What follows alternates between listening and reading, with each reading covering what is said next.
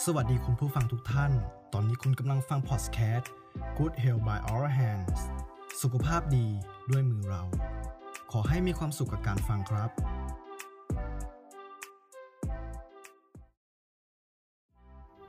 ในควันบุหรี่มีสารนิโคติน เป็นสารพิษสำคัญในควันบุหรี่ ที่มีฤทธิ์ทำให้เสพติด ส่งผลให้ผู้สูบมีความรู้สึกอยากจะสูบบุหรี่อีก จึงเกิดการติดบุหรี่ขึ้น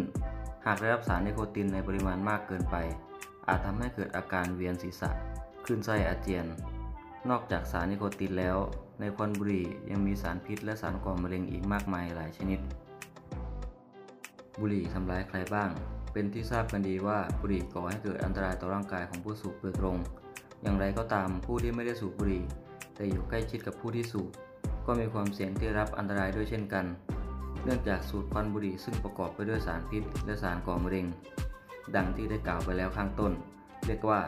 ได้รับควันบุหรี่มือสองนอกจากนี้ยังมีควันบุหรี่มือสามซึ่งเป็นควันบุหรี่ที่ตกค้างอยู่ตามเส้นผม เสื้อผ้าเฟอร์นิเจอร์ สิ่งของและวัตถุอื่นๆทำให้สารพิษเกาะติดอยู่ในสภาพแวดล้อมที่มีการสูบบุหรี่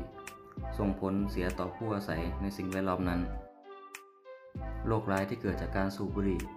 คนทั่วไปมักคิดว่าการสูบบุหรี่ส่งผลเสียต่อสุขภาพของปอดทำให้เป็นโรคถุงลมโป่งพอง และโรคมะเร็งปอดเท่านั้น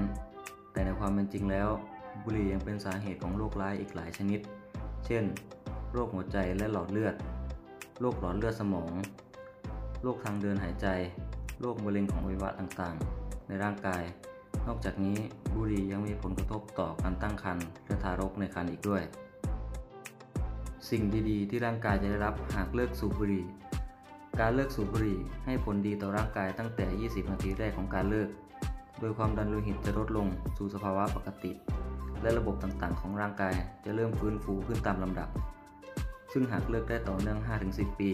จะสามารถลดความเสี่ยงในการเกิดโรคหัวใจและหลอดเลือด หลอดเลือดสมองอุดตัน และโรคมะเร็งหลายชนิดได้ หากเลิกบุหรี่แล้วจะมีผลข้างเคียงอะไรหรือไม่ ผู้ที่สูบบุหรี่ทุกคนสามารถเลิกบุหรี่ได้ ถ้าได้รับคำแนะนำและกำลังใจที่ดี อาจจะมีผลข้างเคียงบ้าง เช่น อารมณ์หงุดหงิด วิตกกังวล นอนไม่หลับ น้ำหนักตัวเพิ่ม หากเกิดอาการเหล่านี้ แนะนำให้ดื่มน้ำเย็นๆ หายใจเข้าออกลึกๆ ในเวลาที่รู้สึกหงุดหงิด ออกกำลังกายแล้วควบคุมอารมณ์เพราะหลังจากหยุดบุหรี่แล้วจะทำให้รับประทานอาหารได้มากขึ้น โดยอาการต่างๆ เหล่านี้จะหายไปภายใน 3-4 วัน ถ้าฟังพอดแคสต์ EP นี้แล้วชอบ ก็ฝากติดตามพวกเราต่อไปด้วยนะครับ แล้วพบกันใหม่ใน EP หน้าสำหรับวันนี้ สวัสดีครับ